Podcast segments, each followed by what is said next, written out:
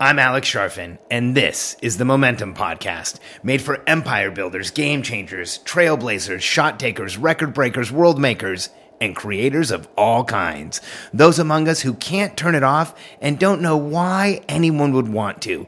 We challenge complacency, destroy apathy, and we are obsessed with, with creating momentum so we can roll over bureaucracy and make our greatest contribution.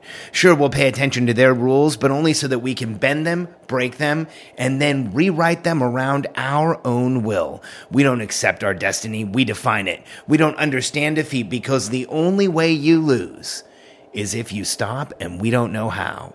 While the rest of the world strives for average and clings desperately to the status quo, we are the minority, the few, who are willing to hallucinate there could be a better future and instead of just daydreaming of what could be, we endure the vulnerability and exposure it takes to make it real. We are the evolutionary hunters, clearly the most important people in the world because entrepreneurs are the only source of consistent, positive human evolution, and we always will be.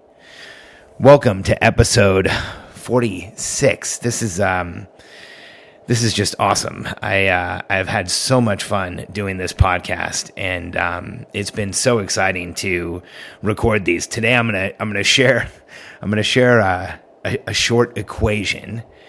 Um, responsibility over blame. You know, in my life, one of the things I've tried to do is simplify my content, my um, communication, the rules that I live by to the simplest and um, most robust statement, but in the shortest amount of time. Like, how can I communicate to one of my clients in the fastest way possible what's important? I'm going to share that with you on this episode. But uh, first, it was just so exciting being. I just went up to uh, Russell Brunson's event for an inner circle meeting, a mastermind that we're in. And when I introduced myself as um, having the Momentum podcast, everybody clapped. So it's just so cool because Russell told me that his team listens to it, his executive team, his entire team in the office.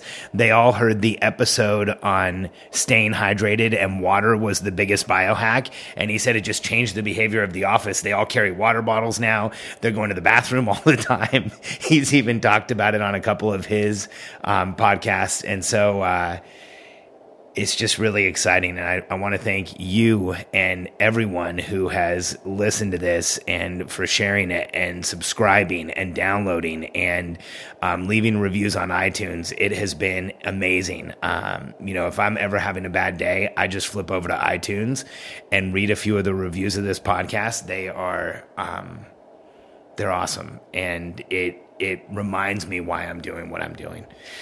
So, uh, so let me get to the topic of this episode responsibility over blame. This is one of those simple equations that if you write it out and you write responsibility, draw a line under it, and then write blame underneath it, if you are willing to live above that line and take responsibility for what happens around you, it will change everything in your life. Now, there are times where something happens in our lives that I don't think we should take responsibility for. You know, there are things that are beyond our control. Um, my wife lost her father, Mike Mayo, um, at 58 years old.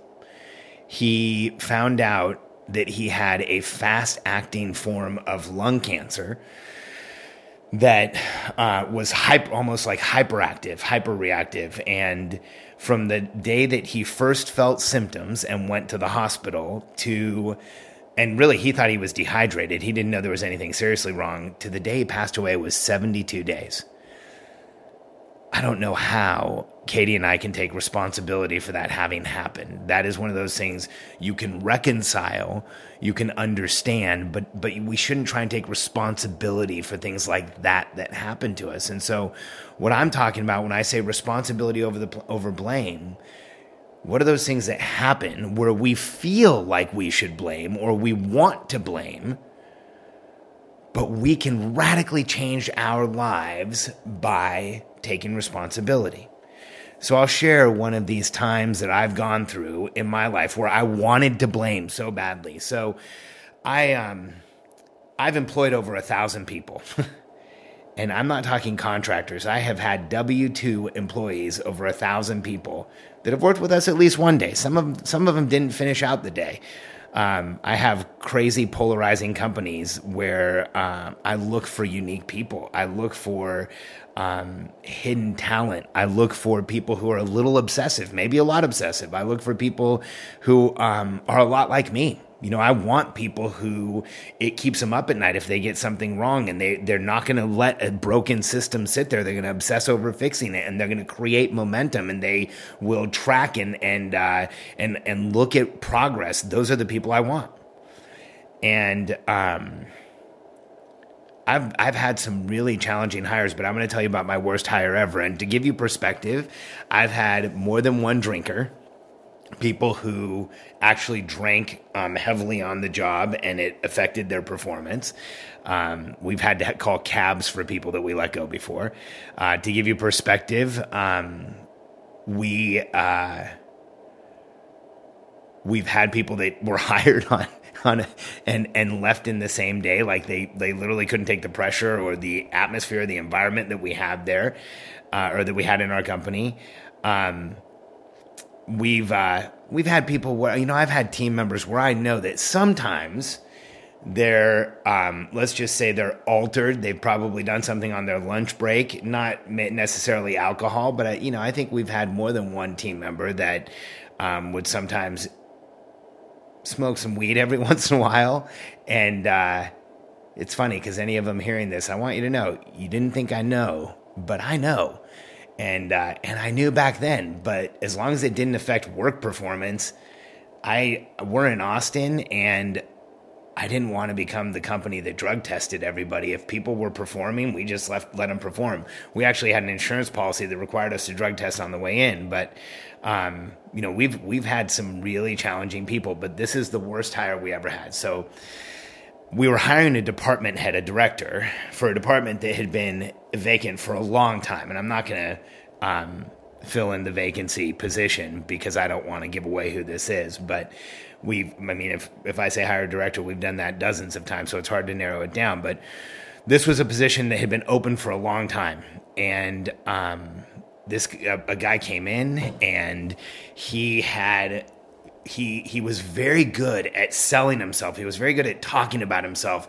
He understood a lot about you know he he seemed to understand a lot about um, the the position that we wanted him in, and um, you know he he he got through the the interview process and almost immediately it was like the craziest experience ever because so he came into our company and um, within the first few days he bought a new car and then he wanted everybody to go out and see his new car with him, which was really bizarre.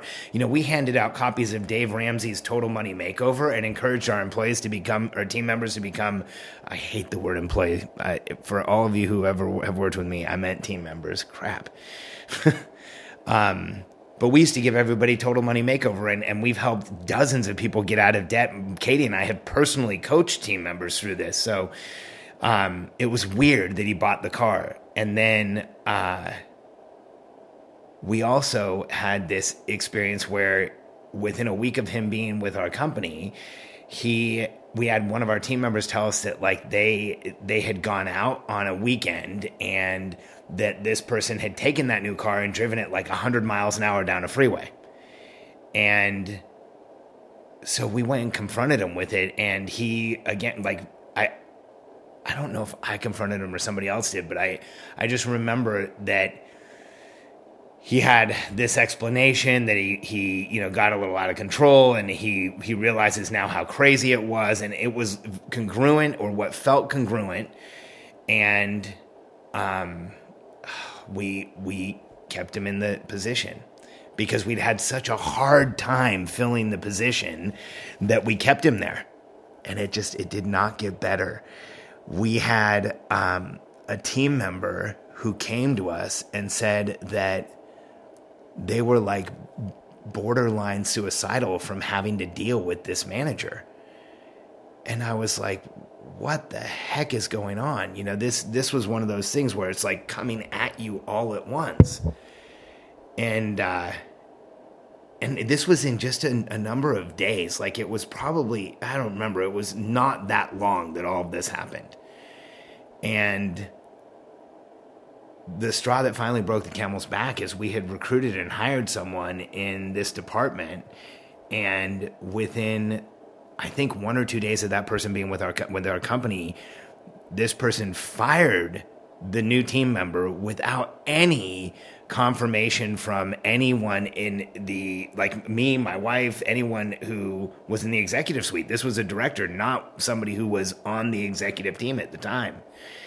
And um we finally had to go and get him out of the company. And just to give you an idea of how crazy, terrible of a hire this was, um, we terminated the contract within 90 days. And so we told the unemployment office that we weren't responsible for paying unemployment. And then they, you know, th- this person went through the entire process. They did the first interview, the second interview, the appeal, which is just like nobody goes all the way because usually it's pretty black and white. Like there was, there were times where we tried to say we shouldn't pay unemployment and they made us anyway.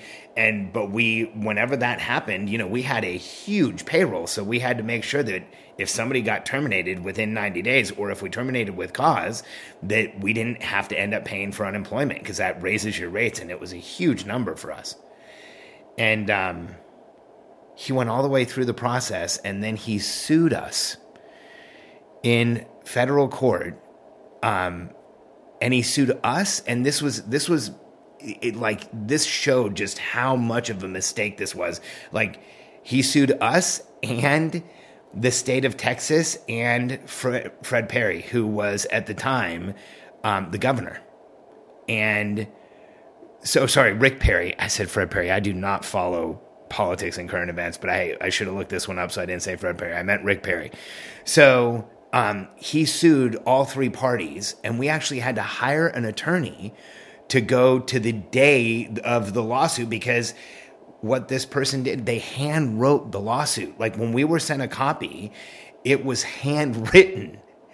So clearly, you know, this was one of those things where I just wanted to like blame this person and like how could I take responsibility for being somebody somebody being this like out of control and nuts and it was a like uncomfortable situation.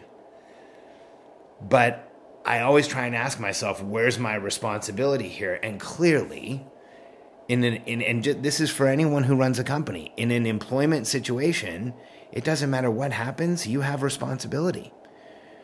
Period.